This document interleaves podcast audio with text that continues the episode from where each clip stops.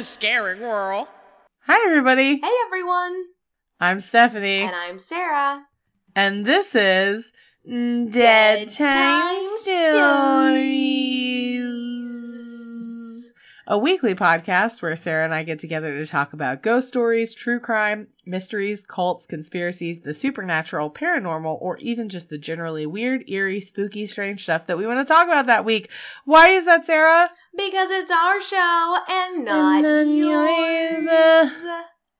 How's it going, man? Hey, you know, it's going okay. I had to giggle because I think we said this last time we were remote recording, like on the regular, but when we remote record, our saying of our podcast name just gets so elongated. Sure. And it never fails, because when we're in person, we're like, Dead Time Stories. But when we're remote, we're like, Dead Time Stories. I feel like I still try to hold it like that in person, but it gets weird, so I don't. There it is. She's doing the little awkward. I did the weird awkward finger together thing that the kids do with emojis or whatever. Oh my God, I said that earlier to Charlie today. Oh, he bought a strip of those LED lights that you just stick up and you've got a remote and it changes colors. Sure. And he's using them for something with growing some of our plants. And I said, oh man, we should get more of those because that's what the kids are doing. They just put those up all around their room. Like that's what the cool kids do. And he's like, oh, is that what the kids are doing? And I was like, that's what TikTok told me. That's what the TikTok told me. And TikTok never lies to me. No, nothing on the internet ever lies to me. Everything on the internet is real. Totally. And I hate it. Because there's we say it jokingly because there's some stuff on the internet where you're like, well, that's not real. But there's some stuff on the internet that you wish wasn't real that is. That, and you're like, that can't be real.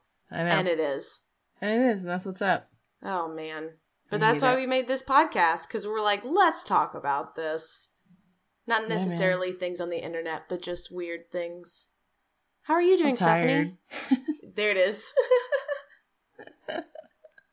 I'm tired. It's okay. I got my booster this week. Good job. I'm on my lady times. Good job.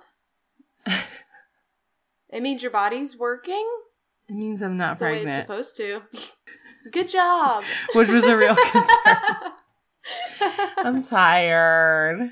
Y'all, we're here. We are in the middle of, I guess we'll just call it sad. I'm so tired that the days are so short. And I still have to do the same amount of work. The days are so sad. And I don't know. I'm tired. That's it.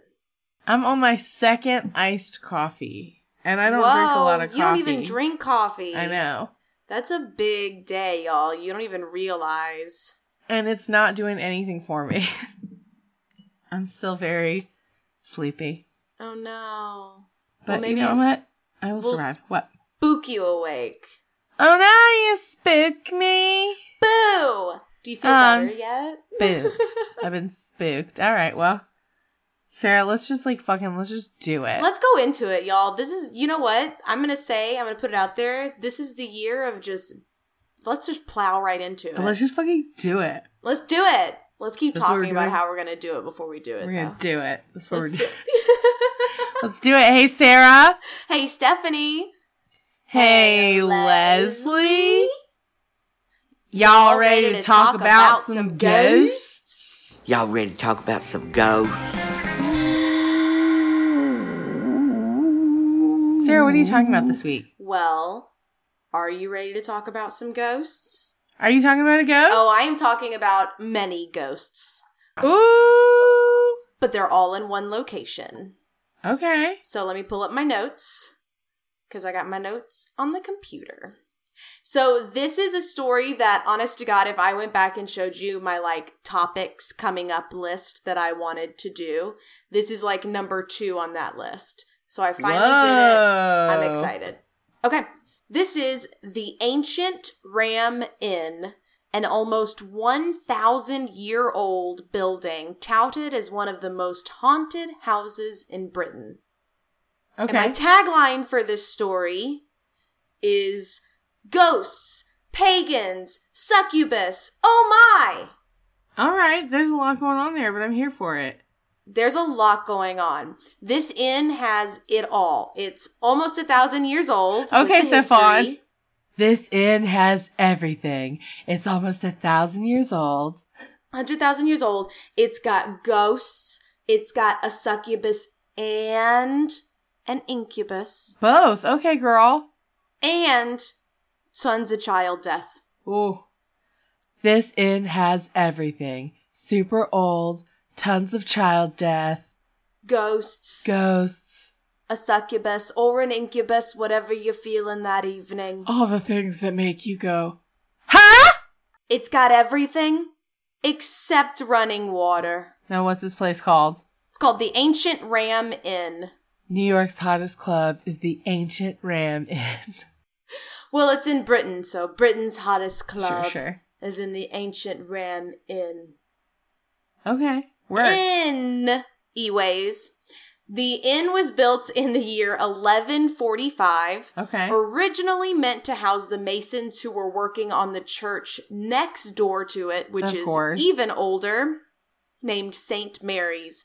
St. Mary's is located directly across the street from the inn, and streams that ran on the inn's grounds had to be diverted around the church's site.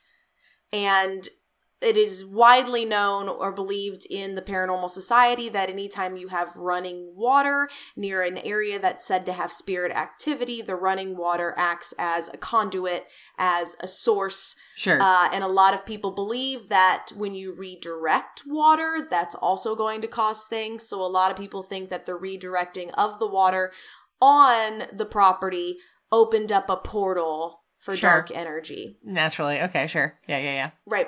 So this whole town that it's in, so it's in a town called Watton Under Edge, spelled like three words.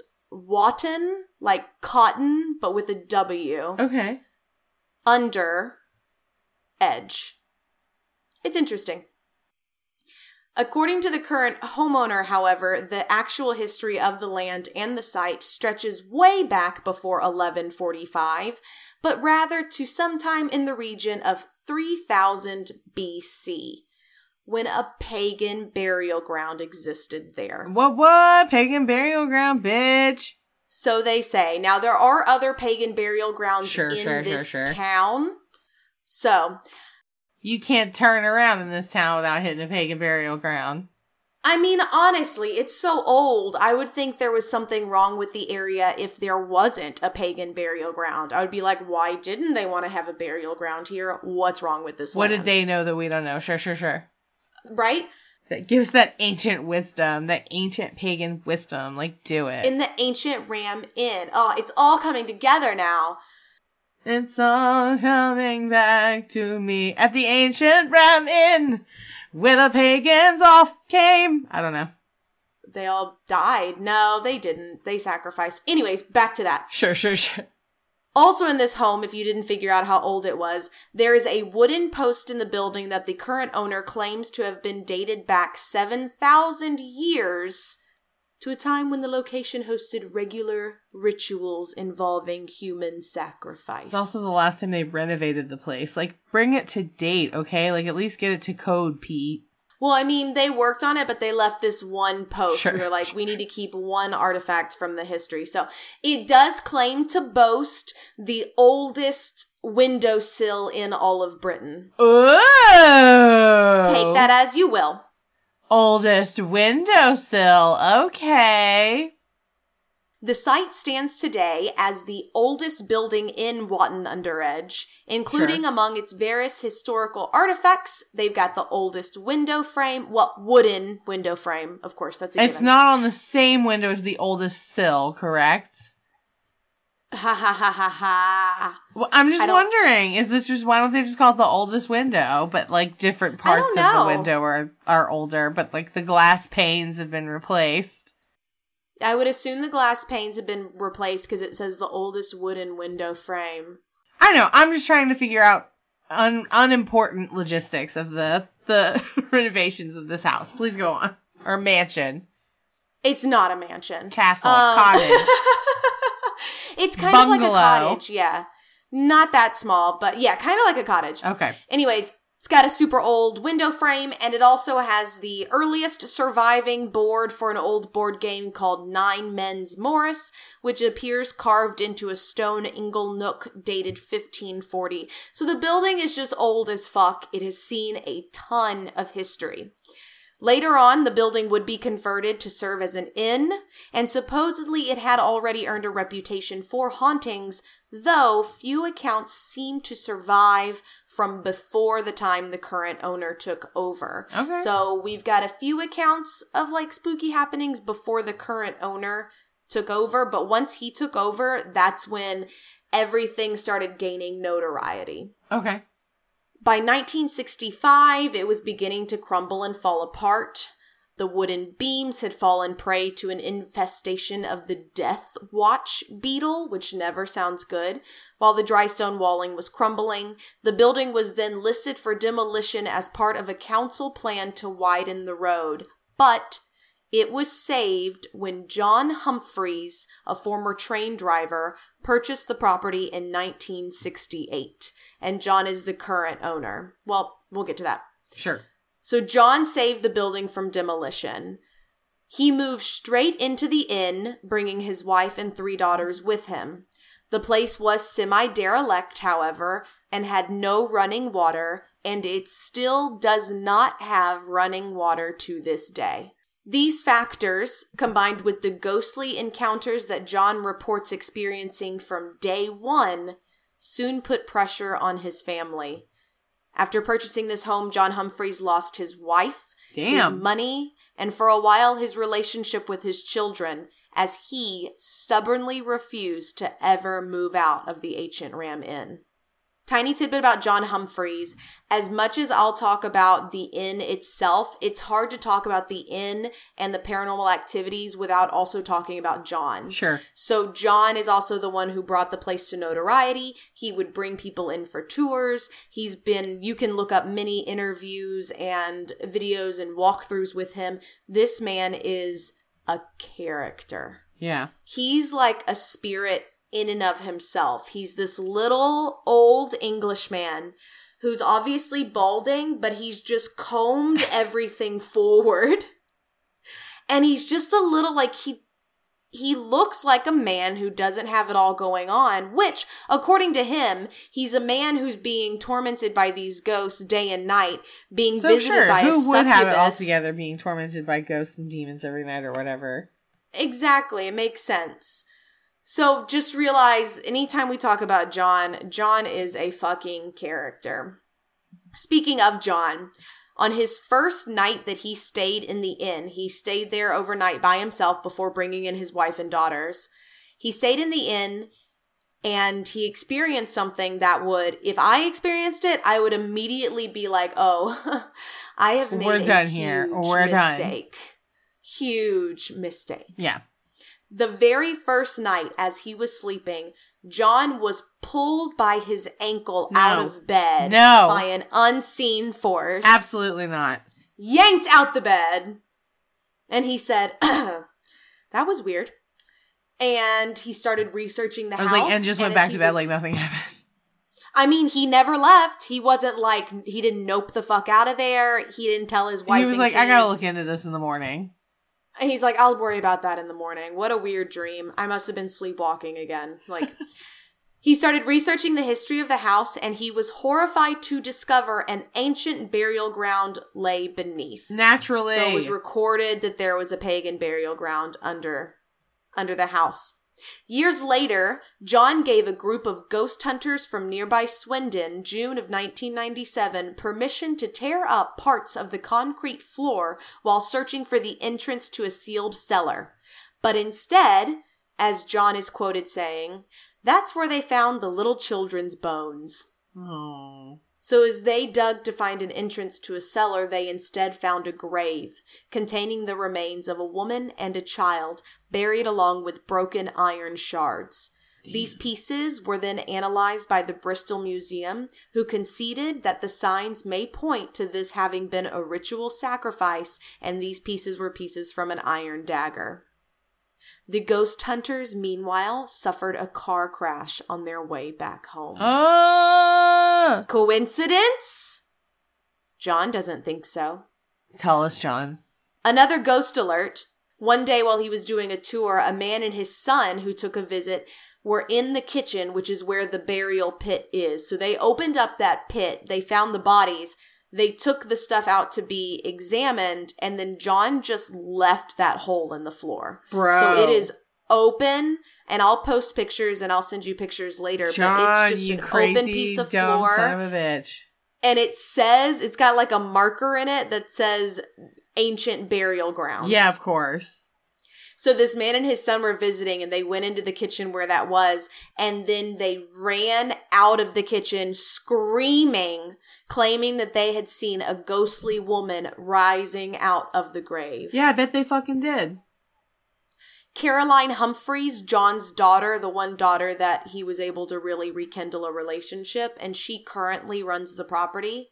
She's been quoted as saying that once we had disturbed one grave, we didn't want to go digging any further, and we've left the house exactly as it stands. Yeah. And they did.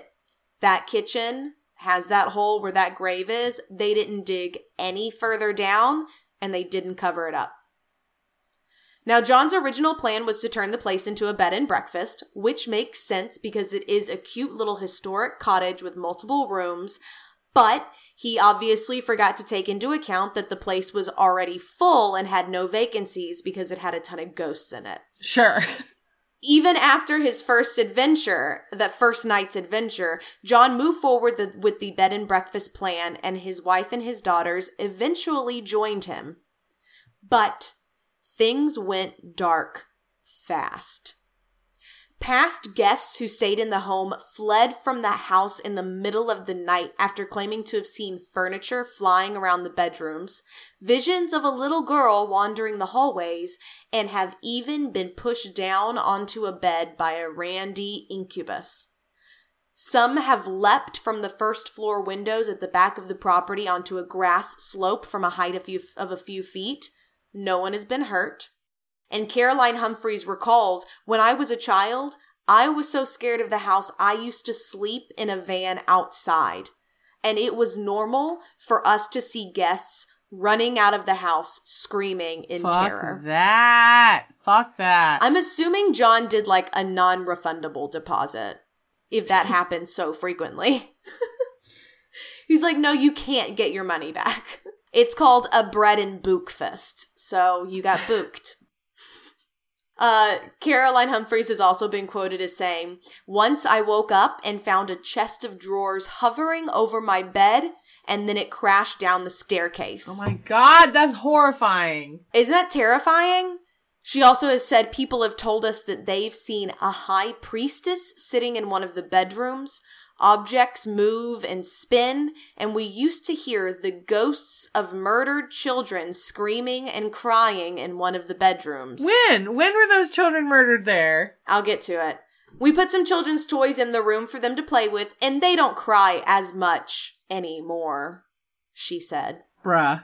So when I talk about child death, I'll get to it a little bit more, but both John and Caroline have ascribed to the fact that this was a pagan burial ground for all of the children that they killed. And that fair. We did talk about that kids buried everywhere. Now, here's a checklist that I found online for signs that your B&B might be haunted. And all of these below apply to the Ancient Ram Inn. So anytime you go looking for a bed and breakfast, just keep this checklist in mind. Thank you. I didn't realize. Is it built on the site of an ancient burial ground? How do I find that out? Research, Stephanie, Google. Okay. Also, is it built on the site of an ancient burial ground that is also the scene of child sacrifice and devil worship? Google it. Is it built on the intersection of two ley lines, which I'll get into in a minute, which are known for their spiritual energy? That's also just a MapQuest search away. And has there been a woman who stayed in one of the rooms where she was labeled a witch and later burned at the stake? So there's your easy checklist. If any of those boxes is checked, you might have a haunted B&B. Sure. So a little bit about the ley lines, because I'm not going to get into it because I don't really ascribe to this theory. But ley lines are lines on the map that's basically if you can draw a straight line from a significant spot, just like around, I don't even understand it. It's just like a straight line that someone has chosen to say that this is a straight line going from this spot to this spot, and that means that spiritual energy can pass along this line. And apparently, there's a line that goes through the Ancient Ram Inn that also goes through Stonehenge. And so people are like, ooh, that means there's definitely Stonehenge ghosts. Whatever. If you are interested in ley lines and learning more about ley lines, it is not going to happen in this episode. You can research it on your own. I'm not buying into that. That sounds like something for you, Time. That sounds like your own homework if you want to do it. Paranormal happenings. Let's talk about some of the ghosts. So Caroline, again, the daughter, has been quoted as saying, paranormal experts just love staying here, but we couldn't carry on running the house as a normal bed and breakfast. It's just too haunted. So they stopped running it as a B&B, but they do leave it open for paranormal investigation. She says, I don't think we'll ever be able to sell the house. No one in their right mind would buy it. But after nearly 50 years here, I've accepted that we have to live with some unwanted house guests. One time, Mr. Humphreys, John, who was a collector of antiques, once found a painting of this pastor named Mr. John Wesley. When he tried to hang the painting in the stairwell, apparently it triggered something on the property, and he suddenly heard loud banging on all of the windows and banging on doors that had been closed for years, and those same doors would swing open and slam shut. And apparently his daughter's dog was too scared to even come close to the stairwell while the painting was in place. John Humphreys said that painting was quickly removed. Typical ghost bullshit happens. Pictures fall off the walls. Objects are just moved around, but not when you're watching them. It's like you set your keys down in the key dish. You go to find them and they're not there. They're on the fucking counter somewhere else because the goddamn ghost moved it. I think it happens to all of us all the time, and it's just ghosts playing pranks where I'll be like, I swear I put my glasses down here, and then I'll turn around and they're not there, but they're on the table 3 feet away. It's just a ghost. Don't worry, I didn't forget about the incubus and the succubus that I've been throwing around. Oh, good. I was waiting. I knew you were. I know you were waiting with bated breath. John claims that both of these inhabit the home, and he's had experiences with both. Like sexual experiences with both? Yes. At the same time? Not at the same time. Mm. Though, honestly, after watching John's interviews about it, I don't think he would have not been down for that idea. Spark notes on the incubus and succubus, and this is literal, just very basic. I'll just keep using SparkNote as a reference because that's all I can think of right now about incubus and succubus. That could be a whole nother episode in and of itself, but a succubus is a quote unquote female spirit who comes down to force sex with a man to suck out his seed. She goes right on out. Give me that seed, boy. Give me that. I imagine with a turkey baster. That's always what I imagine. She just turkey not with her vagina. It. She uses a turkey baster. She has a turkey baster in her vagina. I was going to say, okay. I was going to say, does she take it out with the turkey baster or does she put a turkey baster, like kiss it, hold a hole up to the peen to suck out? Or does she put the turkey baster tip inside the head of the peen to suck the... These are the real scientific questions that I need to know. Like, maybe there's strange anatomy to a succubus that I haven't encountered and therefore hadn't taken into this equation. You're so right. Maybe. I'm honestly not sure. What I know is she, the seed. Okay, sure.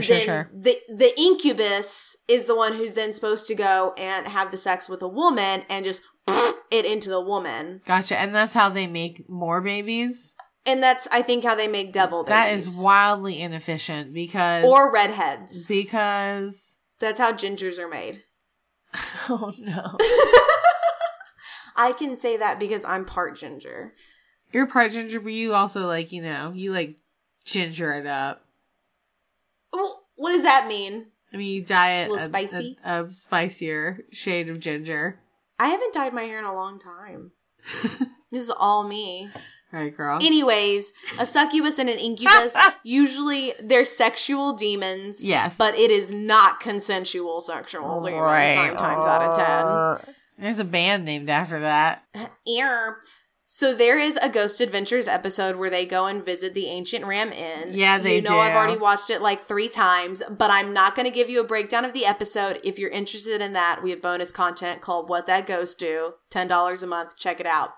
But in the Ghost Adventures episode, like, they go, they introduce themselves to John, he opens the door, and I swear to God, the 3rd sentence out of John's mouth is that there is a spirit here in this house that will demand sex with you. And he just says it almost, like, proud. He's like, it's gonna happen sometime. Like, maybe this time he'll have sex with you. Maybe this time. And later on, he also says, well, I've had an encounter with the succubus 6 times in the last 3 months. And he's got that little smirk on his face again. And I'm like, John, you bastard. I just imagine he has like a wet dream problem. And he just keeps being like, that's what he thinks it is. He's like, oh, the succubus came to me last night. That's it. We got wild. I don't know. All I know is he's got a little smirk on his face when he says it. He does always say that he sleeps with his Bible right next to him. And when he feels the succubus coming, he gets his Bible and he tells the Lord to tell it to go away. And it'll go away. But, you know, what happens between John and the succubus happens between John and the succubus. And it's not our business. Sure. Until John wants to tell us about it. What happens in their bedroom stays in their bedroom. That's fair, I guess. Let's take a tour of the house. Let's do it. We're going to start from top to bottom. The attic. So the attic has reports of people hearing a dragging sound, something heavy being dragged across the floor, sure, along with the sound of something being dropped. Now, the story here is that one of the past owner's daughters were murdered and hung from the rafter in the attic. Mediums and paranormal investigators say that the daughter has spoken to them and is still in the attic and identifies herself as Elizabeth. And on a rare occasion, people have come up to the attic and seen her hanging from the rafters. Boo, I hate it. Ah! But at least she's not fucking screaming. I guess. Because she's punk. She can't. Next, we go to the witch's room. Maybe her friends went up and, you know, like, hung onto her legs. Help pull her down, hit her in the stomach a little bit. Yeah, try and, you know, help it go quicker. Or at least give her amnesia so she didn't remember when she survived it. When she wakes up in a hospital. Right. If you've listened from the beginning, you would know that. Yeah, we didn't do that this episode, by the way. We didn't do that. I thought about it after the fact. It's a weird day, you know? You know what? Welcome. We're glad you're here. Let's go to the witch's room. The story goes in the witch's room that in the 16th century, a woman who had been staying at the inn was accused of witchcraft. Shocking. Witch. Shocking. She was probably just 30 and single, and they were like, that's not normal. They're like, spinster witch. Witch. She came back to the inn to hide out when the townspeople found her, took her, and burned her at the stake. Yeah, they did. In some tellings of this story, she's taken and burned along with her black cat familiar. Aw, kitty. I know, kitty. Today, she still haunts that room where she had hid from the townspeople, appearing at the bedside to anyone stupid enough to spend the night. John describes her as being horrible and says that she will scratch people. People will leave the room with 3 distinct scratches on themselves. Ooh, other accounts that I read, however, said that she was semi-friendly, so maybe it just depends on her mood that day. Yeah, sure. Which is fair. And you know what? Who's the same from day to day? She's, you know, she's been around a while. Feelings and emotions are complicated. Exactly. Give her a break. She's been captured in photographs looking out of the window. So people have captured pictures of what they say is her face looking out the window. And what was that about her cat? Well, the spirit of a cat has been seen in this room. All right. People speculate that the cat was the witch's familiar. However, the mummified body of a cat was found within one of the walls of the witch's room. So maybe it was just a random stray cat that never left. Who knows? And we don't know whether or not the cat went first. No, they don't know. Who went first, the witch or the cat? I don't know. All right. I don't know. Up next is the Bishop's Room, and this room is considered to be the most haunted room in the entire inn, and it's on the first floor. Give it to me. Apparently... What happens in there? No less than 9 entities reside in this room, so they are just stacked on top of each other. Yeah, I'm like, they're ghosts. They're stacked on each other. There's a bunch of them all in that room. All them entities. Whole bunch of them all in that room, all like sardines. It was a major fire hazard. There it is. Sardinities. There's also the friendly ghost of a small Cavalier King Charles dog. Okay. It's often seen in the corner of the room. And apparently, it's the only nice entity in that entire room. No. There's the spirit of a dark monk. Some bishops and nuns are also seen and felt. I do felt in air quotes. I like that. All right. John believes that devil worshipping took place in this room. Now, why does John believe that devil worshipping took place in that room? Because it did! Because he was there! No, because he was messing with stones in the chimney one day, and a few of them fell loose, and when he looked inside of the hole behind the stones, he did find this box. It said Satan was here. Basically. This box, it was a time capsule, and it had all of their old Polaroids from when they did their Satan worship. Yeah. And it was really funny because there was one that was of the devil, but, like, he was asleep, and they wrote loser on his forehead and then drew a penis, like, coming in his mouth, like, classic. On the side of his face. And they took a snapshot. But then they put it in the chimney because the devil was like, no one can ever see that. But then John found it, and now the house is haunted. Sure. So, yeah. No, he found a box with some horseshoes in it that he claims are definitely proof of devil worship because they are much heavier than a normal horseshoe would be, and they're also smaller and shaped into what looks like it would fit a goat. Okay. And, of course, the belief is that when devil worshipers call upon the devil, he appears to them in the body of a goat. That walks upright, right? Like a man? Yes. So they were like, we got you some new shoes. We worship you. And I don't know. And John then he's like, wouldst thou like to live deliciously? And they're like, yes. And they're like, yeah. So he found that in the chimney of the room. Some people claim to have been lifted by something unseen and thrown across this room. Nope. The bed... So the room has like 3 beds in it. One of the beds also tends to levitate. Here's a weird story that I couldn't find a ton about. Oftentimes the screams of a man are heard. Nope. This man was apparently killed in the room by having his head pushed into the fire over and over and over again. Nope. Until he died. Nope. Fuck that. But... all I heard of that were retellings verbally. I could not find any written record of that happening. But it sounds awful. Sure do. They also apparently see a Roman centurion who's appeared on horseback and just ridden his horse right through the walls of the bishop's room, completely terrifying 2 plumbers who were working there. Sure. Now, I take this story with a grain of salt. Because the house doesn't have running water. Right. So, but I found this story in a few places of them being like, this Roman centurion on a horse came through and scared these 2 plumbers. And I'm like, well, it's because those plumbers were in the wrong house. They weren't supposed to be there. There's no pipes there. Anyway, apparently that happens. Lastly, and certainly not leastly, I saved it for you. Okay. The spirit of a young woman is seen. No. She appears on the ceiling, hanging upside down by her legs. No. But I don't think she screams. I was like, is she screaming or laughing? No. Oh, I don't think she does anything. I think she just watches you judgingly. No. What's worse? I don't know. I don't like it. In the Ghost Adventures episode, as they're walking through this room, John Humphreys just casually mentions that 10 people have had to go and get exorcisms after hanging out in the bishop's room. What? No big deal. Just 10. Get out. And they leave it at that. And any time before John enters this room, he always knocks on the door and asks if anyone is inside. This is the only room he does it for. Anybody. That's fair. Of course. Now, the last room that we're going to go to is the barn. Certainly, not least, one of the bigger spaces. It is said to be haunted by a large black figure believed to be a man around 7 feet tall.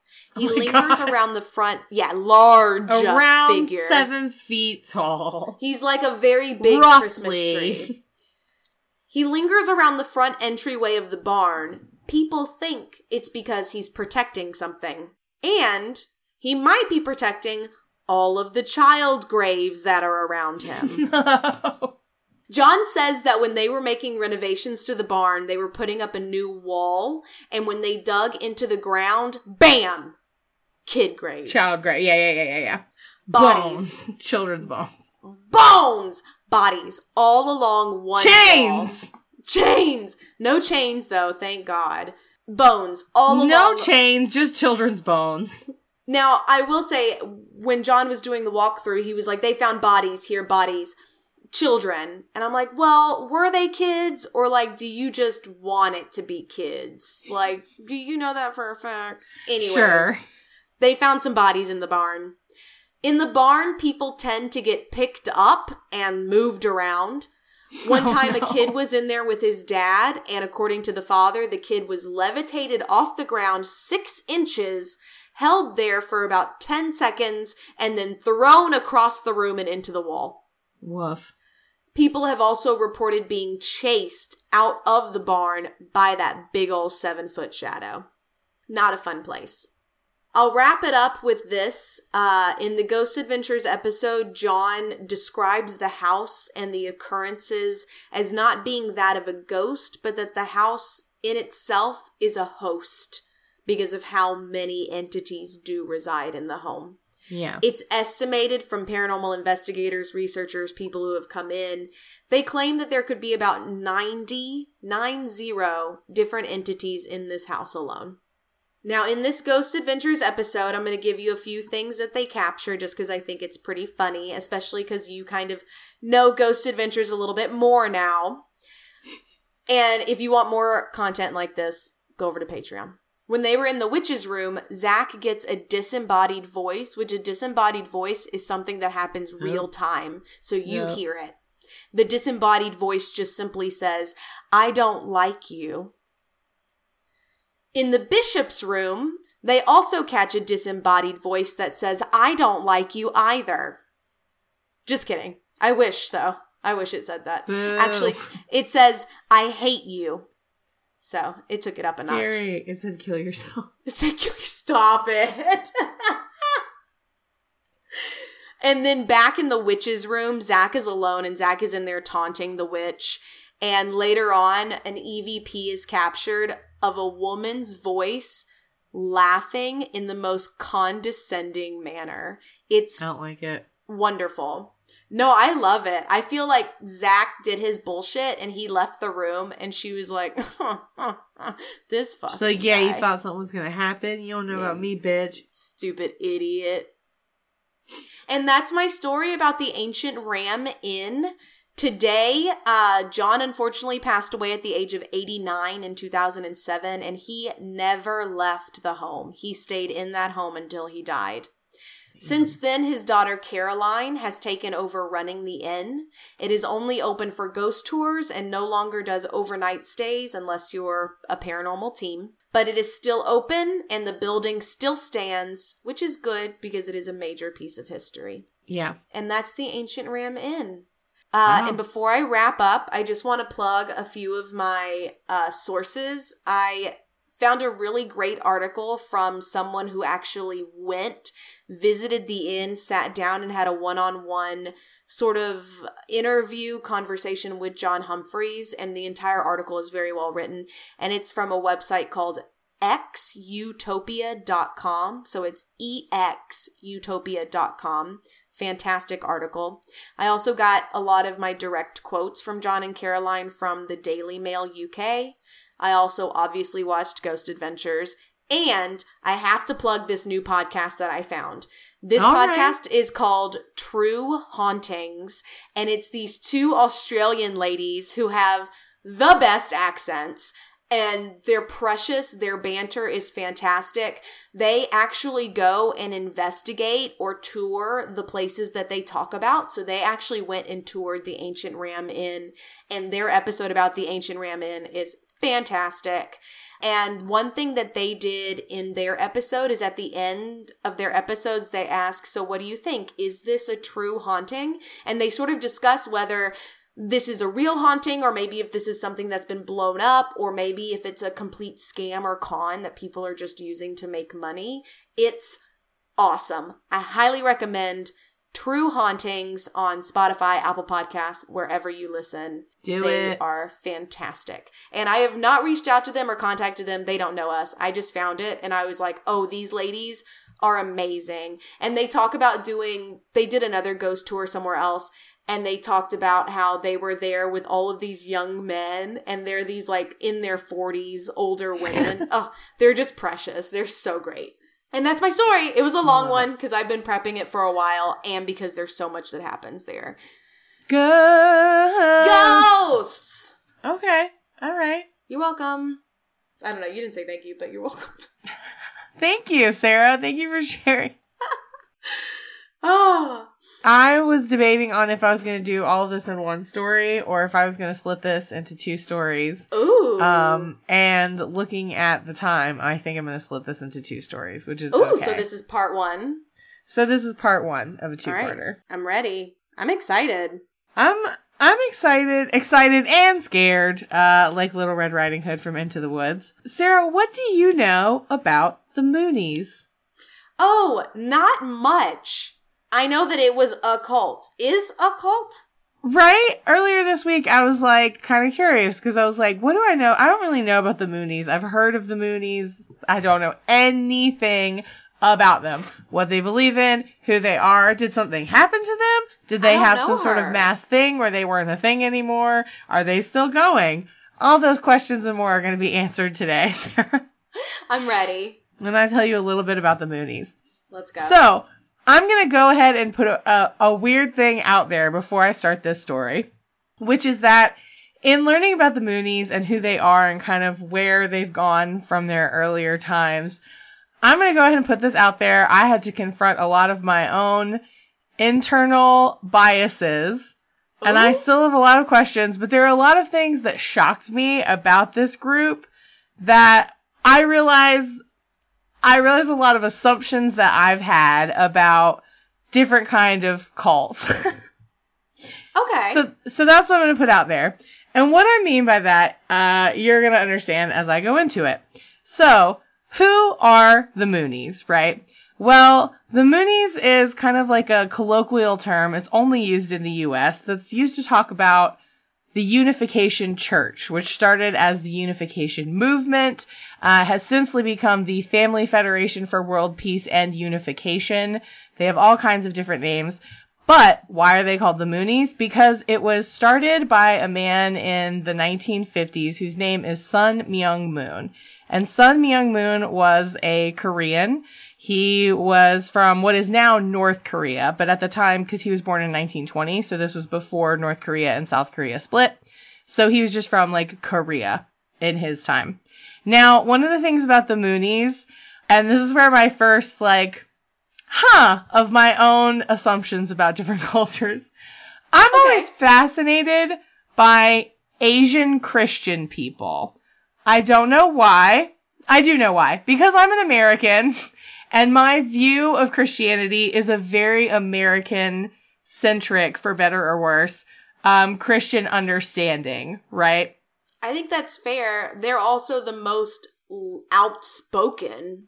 Right. And we're from America, and we're used to seeing a lot of, American Christianity, to which there's, America has its own, totally original sects of Christianity, like Mormonism, evangelicalism. There are more. But I think of all these very American forms of Christianity that sometimes I forget that there are Asian Christian people. And that's my own bias, but at the same time I'm so that immediately fascinated me about the Moonies, okay? Okay. So the Moonies started as a Korean sect of Christianity, okay? The leader of the Moonies, like I said, his name was Sun Myung Moon, and he had married his first wife, and then they got divorced, and then he married his second wife. And his second wife, her name is Hak Ja Han, okay? And Hak Ja Han and Sun Myung Moon, they are considered the true parents. Now, I said that in quotation fingers. Now, what I mean by that is, like many cults, right? Why do we use the word cult? This is a form of Christianity, like we mentioned before. Some of them can all be argued as being cults. Yes, but... So, one of the things that distinguishes a cult, right, is that they have one charismatic leader, right, that they all worship, basically, as not just the leader of the cult, but as someone who is, like, deified and holy, right? But... nobody, as they say, nobody joins a cult, right? Part of joining a cult is this, like, deceptive joining thing. So, like, you get people to join, and after they're already invested, you're like, here's what we believe in. So when they pull people into the Moonies, they don't tell them that part of it is that they believe that Sun Myung Moon is the second coming of Jesus Christ. Right. They're like, have you seen these dancers? It's called... we do that. Right. They're like, we're really into, like, world peace and, like, doing good deeds and, like, bringing peace and harmony and, like, unifying. That's where the unification comes from. Like, unifying the different sects of Christianity and realizing, like, we're all in this together, right? And then later it's like, oh, and part of it is that we have our true father, who is Sun Myung Moon, who is actually the second coming of Jesus. Right. And the idea... right? The idea is that God has, according to even the Bible, right, to their interpretation of the Bible, God has had multiple, like, tries with trying to fix his mistakes with humanity through a human, right? Now, we had Adam was the first human, and they have first Adam, which is like Adam, right? And then there's second Adam, which second Adam was Jesus. And then now we have the second coming of Jesus, which is our true father, Sun Myung Moon. So... and then we get the PlayStation 4 as the next one. And then the PlayStation 4 was the next one. So one of the things we have to think about... so Sun Myung Moon was growing up in Korea. He's super Christian. He was brought up Presbyterian specifically. That's the denomination that he grew up with. Got it. As he was growing up, so then Korea went into the Korean War. So remember, I was talking about how he was, where he's from is now part of North Korea, but Korea was not separate at the time that he was coming up. That happened while he was growing up, and he was a staunch anti-communist, so it was really, he was having a lot of trouble in Northern Korea because Northern Korea was controlled by the communists. So part of his, like, mission, right, was they were sending missionaries. And it's weird because I think missionaries coming from, like, I guess the U.S. to go wherever. But they sent missionaries from Korea over to the U.S. to try and spread unification and the unification movement. And I'm like, the reverse of kind of what I'm used to hearing. Yeah, it's like, isn't that backwards? So... they've sent missionaries all over the world. It's really only in the U.S. that people call them the Moonies. That's an American thing, and it's just a nickname for them. They don't really call themselves that. That's the Americans are like, oh, the Moonies. So what are some of the things, aside from the fact that Sun Myung Moon is the second coming of Jesus, like, what are some of the other things that they believe? They're anti-communist. We talked about that. They are otherwise, like, they are pretty conservative, so they believe in, like, traditional marriage, like, between a man and a woman. They supported Richard Nixon. And Sun Myung Moon met Richard Nixon. There's, like, pictures of them handshaking when the whole Watergate scandal happened. A bunch of people from the Unification Church, like, stood outside and, like, prayed for him. And they were like, go Nixon, like, we love you. So they're really into that. They own a conservative paper called the Washington Times, which is a very, like, openly conservative publication. This is the Shenyang cult. It's the same thing. It's a totally different cult. It's the same thing. No, and they're from China. These people are from Korea. Get it together, Sarah. Same cult, different continent, country, whatever. I told you, I had to accept my own biases to learn about this cult, where I was like, why am I so shocked by this?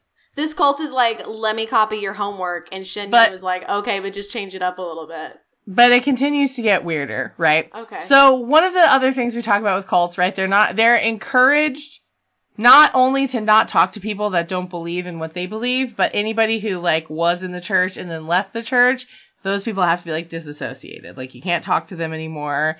You're not in the family, blah, blah, blah, blah, blah. So this, like I said, started in the late 50s, early 60s. It really, really grew in the 70s when we saw a lot of basically people who were like former hippies, people who were young people that were like hippies in the 60s, they came out of that and they were looking now for more like purpose and community. Mm-hmm. And it really appealed to people who especially were those like young, educated people who weren't into like the free love, like drug part of the 60s. Like they're into the building the community and like doing good for the other people, but not into like doing drugs and having sex. Like that wasn't their thing. That's like how how Jim Jones was able to really start the People's Temple is the same thing in the same time period. Is yeah, you've got this whole generation of people who are now looking for their next better purpose, and then these cults were like, got you, fam. Yeah. So what brought him to believe that he was the second coming, right? So Moon had said that when he was 15 years old, he had a vision that Jesus came to him. And Jesus had to come to him multiple times because he was not ready to hear what Jesus had to say. Sure. He was a teenager. Right? Because he was only 15. And what Jesus had to say is like, look, God tried to make things work through Adam, and then there was original sin, and like that didn't work. And then like he tried to make things happen with me, but then like I was crucified and I didn't get married or have any babies. So like I didn't get to keep that going. So now your job is to get married and have lots of babies and like spread the word of God of what it's supposed to be. And you're the new Messiah, you're me, and like go forth and like make babies and be Christian and like spread Christianity. Spread the word of God and your seed everywhere. Everywhere. When he married Hak Ja Han, she was 17 and he was 40 years old. Yes. Stop. Yes. So we talk about... There's the cult. Right? Them being like the true parents. So what that means is that people who followed that religion were to understand Sun Myung Moon and Hak Ja Han as like they are our mother and father. Like forget your... like earthly mother and father, because he is the second coming of Christ. He is God. So him and his wife, like that's who we need to like look to as our mother and father, because they're our true parents. They're our true spiritual parents. It sounds like Dad just had a midlife crisis and brought in a real young new stepmommy that I'm supposed to call Mom, but she's younger than me. Well, she's into it. She was like, yeah, let's do this. So... I hate it. It's a lot, right? It's a lot to process. So after coming to America, not the movie, but the experience for this couple. Is the movie based on this story? No. The Eddie very Murphy movie, loosely. Coming to America, is not based on the Moonies. Very, very loosely based. So one of the things that brought them a lot of attention in the 80s, like where people started to hear about them and know who they were, was because they became famous for having these very large, what they called blessing ceremonies. And blessing ceremonies were arranged marriages. And they're not child brides. Like, at least the people they're arranging to be married are, like, generally, like, in their 20s, right? Okay, but sure. Still, like, the church tells you who to marry, and that's who you're going to have your kids with and, like, grow in the church with. And they do it in these massive ceremonies, and I'm talking like stadiums full of people, where they're like, all right, you two are all married. Everybody, you're married to the person next to you. You're married. This on TikTok. I saw one of those. You may have. So that's what's that was kind of what called a lot of attention to them, and people are like, what's up with this cult and their marriages and whatever. So, this has been going on for decades. They bought in 1976, I did not know this, they bought the New Yorker Hotel, which I'm like, I've seen the New Yorker Hotel. I've been there a bunch of times.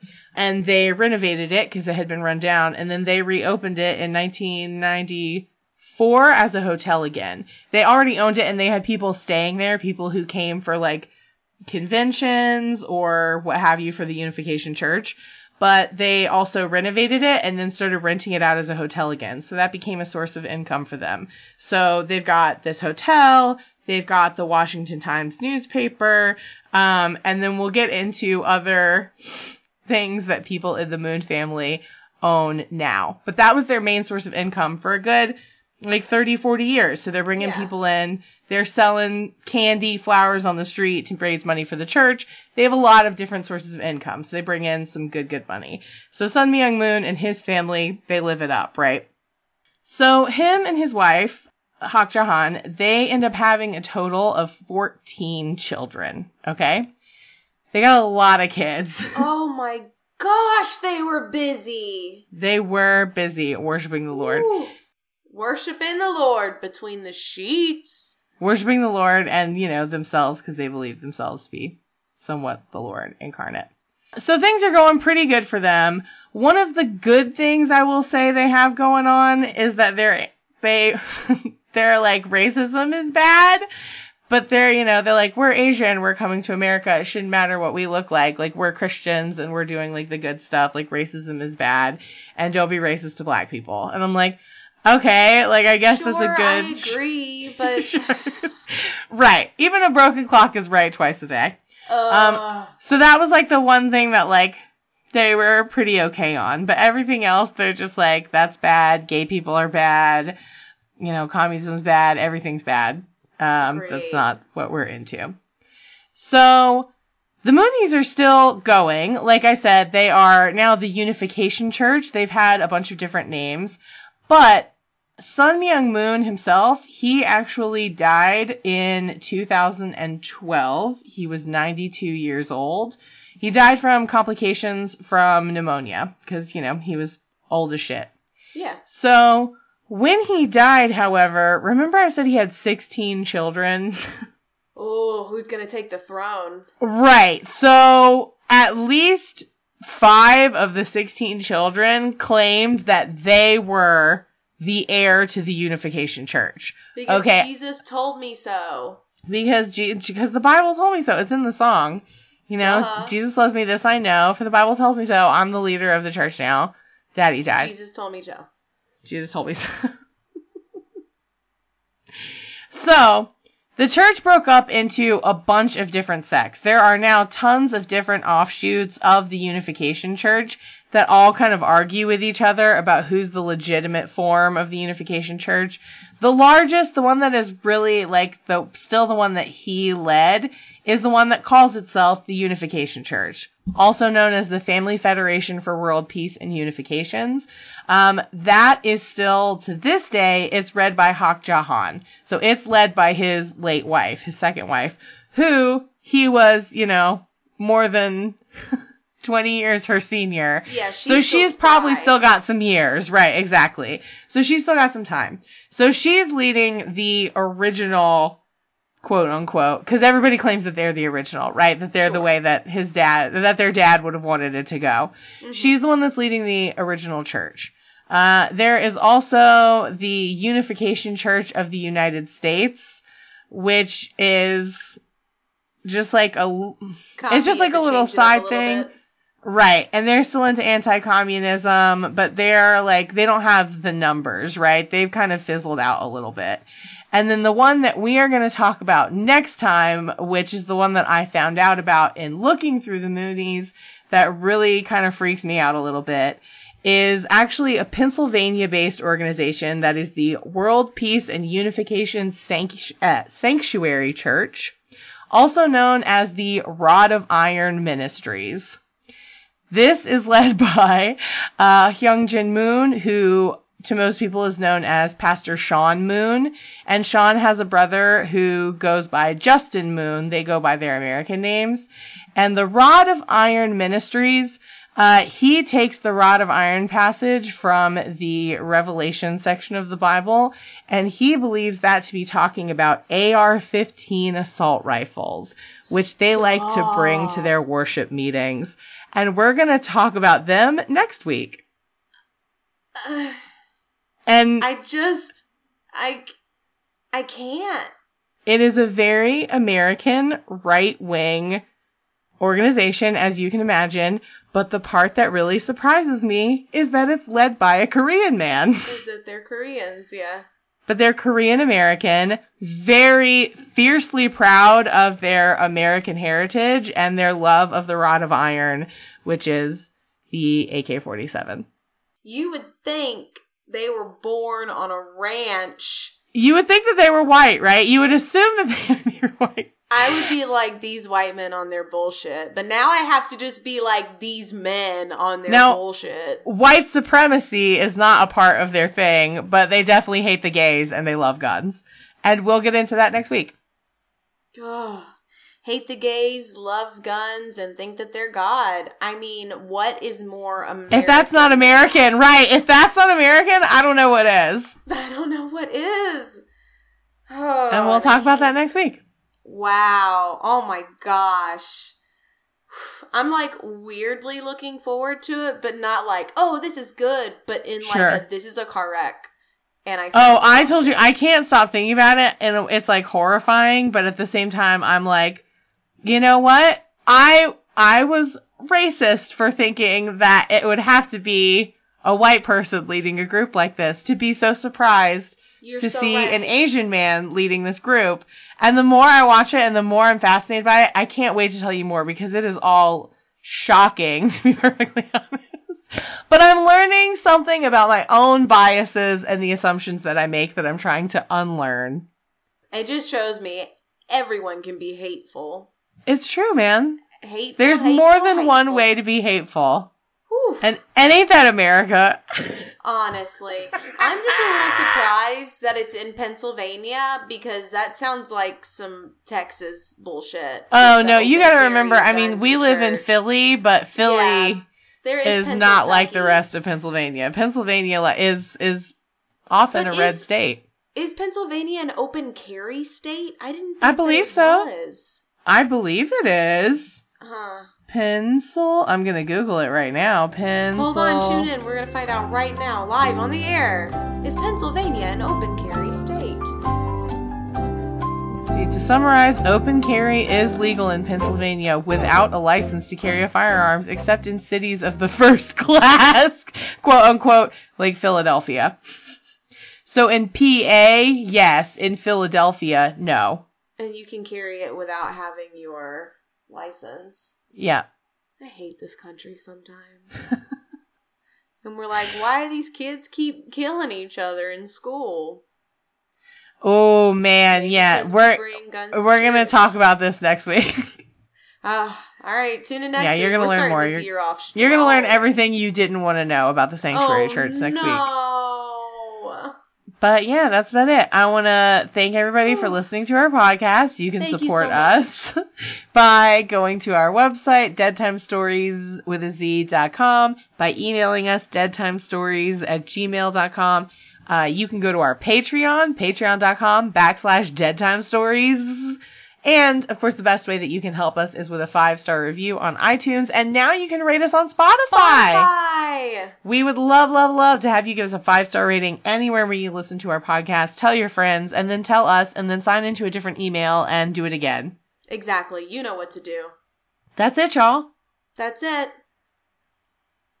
I'm Stephanie. I just figured you were going first. I do. I'm Stephanie. Let's try again. I'm Stephanie. God damn it! I'm Sarah! No! I'm Stephanie! I'm Stephanie. That's Stephanie. God damn it.